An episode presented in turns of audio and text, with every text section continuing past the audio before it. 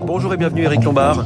Bonjour euh, François Geffrier. Vous êtes le directeur général de la Caisse des dépôts. Vous avez choisi Radio Classique pour venir dévoiler en exclusivité vos résultats 2021. On s'en réjouit d'autant plus qu'ils sont records. Vous allez nous les donner. En fait, c'est un peu à l'image d'une économie française qui a opté, euh, qui a opéré un rebond spectaculaire. Oui, et du financement qu'on a apporté à l'économie. Effectivement, nos résultats atteignent 4,6 milliards d'euros sur l'année, donc c'est un résultat très élevé. Puis ce qui est encore plus important, c'est que nos fonds propres ont augmenté fortement, ils ont augmenté de 11 milliards d'euros, ils atteignent 62 milliards d'euros.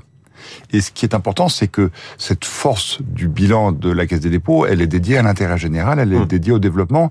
Et là, nous pensons que ces fonds peuvent être mis à profit pour financer l'indépendance énergétique française. On voit bien que dans les mois et années qui viennent, vous faites tout de suite le lien avec la crise en Ukraine. Mais oui, bien sûr, parce que il faudra qu'on prenne de l'autonomie par rapport au gaz et au pétrole russe, et puis il faudra aussi qu'on finance la transformation écologique. Et ces fonds vont nous permettre d'investir pour aller dans ce sens. C'est le rôle que vous donnez justement dans cette crise et dans tous les enjeux que ça pose à beaucoup plus long terme, vous, la Caisse des dépôts? Alors, on a déjà joué un rôle important dans la crise sanitaire, puisque dans le plan de relance, on avait décidé d'investir 26 milliards d'euros. On en a déjà fait 60%. On aura fait 80% de ce plan d'ici à la fin de l'année. Donc le plan de relance, on finit de le mettre en œuvre et on va passer à la phase suivante. On est à une quinzaine de milliards euh, déjà engagés. On est à 16 milliards engagés. On sera à une vingtaine de milliards, un peu plus à, la fin de l'année. Et maintenant, ce qui nous semble important, c'est à la fois la transformation écologique de toute notre économie, mais qui doit se baser naturellement sur des énergies renouvelables, des énergies décarbonées et donc des investissements importants qui sont mmh. devant nous. Alors si on prend les, ce qui a permis ce, ce résultat très fort de de, la Caisse des dépôts, vous le disiez, 4 milliards 6 de, de bénéfices, c'est notamment le fait que les marchés financiers sont en grande forme, en tout cas ils l'étaient euh, en 2021 avec euh, votre gros portefeuille d'actions. Vous avez un portefeuille d'actions très important. Alors c'est vrai qu'on a un portefeuille d'actions important, on est un investisseur de long terme, donc les actions c'est le bon vecteur pour ça. On a 115 milliards d'euros d'actions, donc c'est vrai que ces actions ont bien performé. Mais c'est un énorme poids finalement euh, à la bourse. C'est un poids important sur la bourse, on est effectivement actionnaire de, de beaucoup de sociétés françaises de toute taille, mais l'activité opérationnelle aussi a été très, très forte.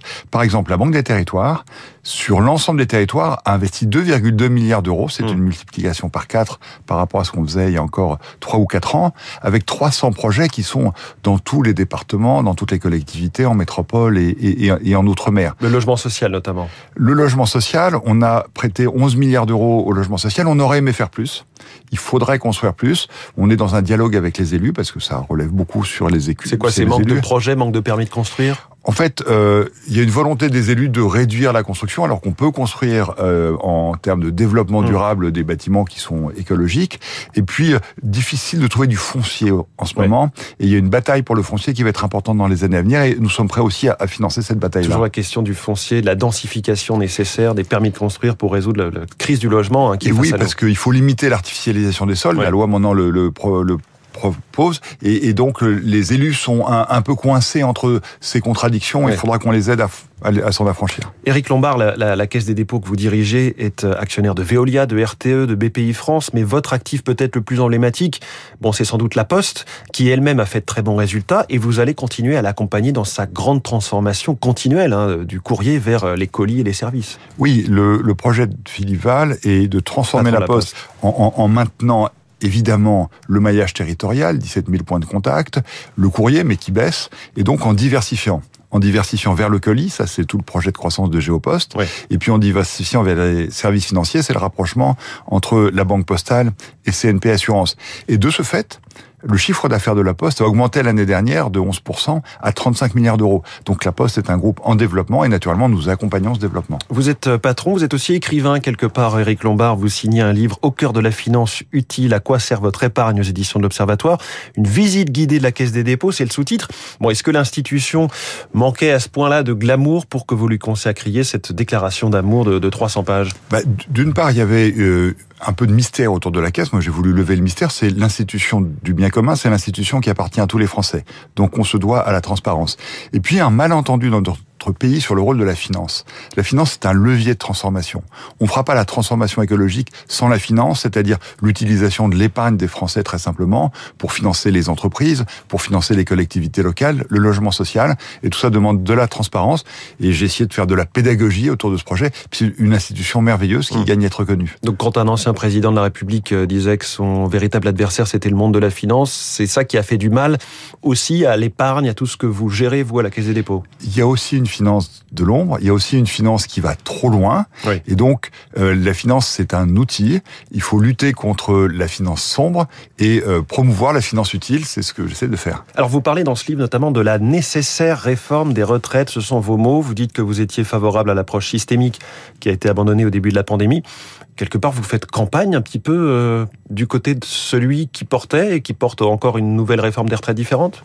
Il y a plusieurs candidats qui portent des réformes des retraites et la Caisse se doit une certaine neutralité dans, dans cette période. Mais justement, est-ce que dans ce livre, vous ne sortez pas un petit peu de ce rôle de neutralité? On, est obligé de constater, quand on est économiste ou financier, qu'il y a un déséquilibre, puisque comme la durée de vie s'allonge, on est dans un système par répartition, où la retraite est payée par ceux qui travaillent. Et donc, puisqu'on vit plus longtemps, il faut travailler plus longtemps.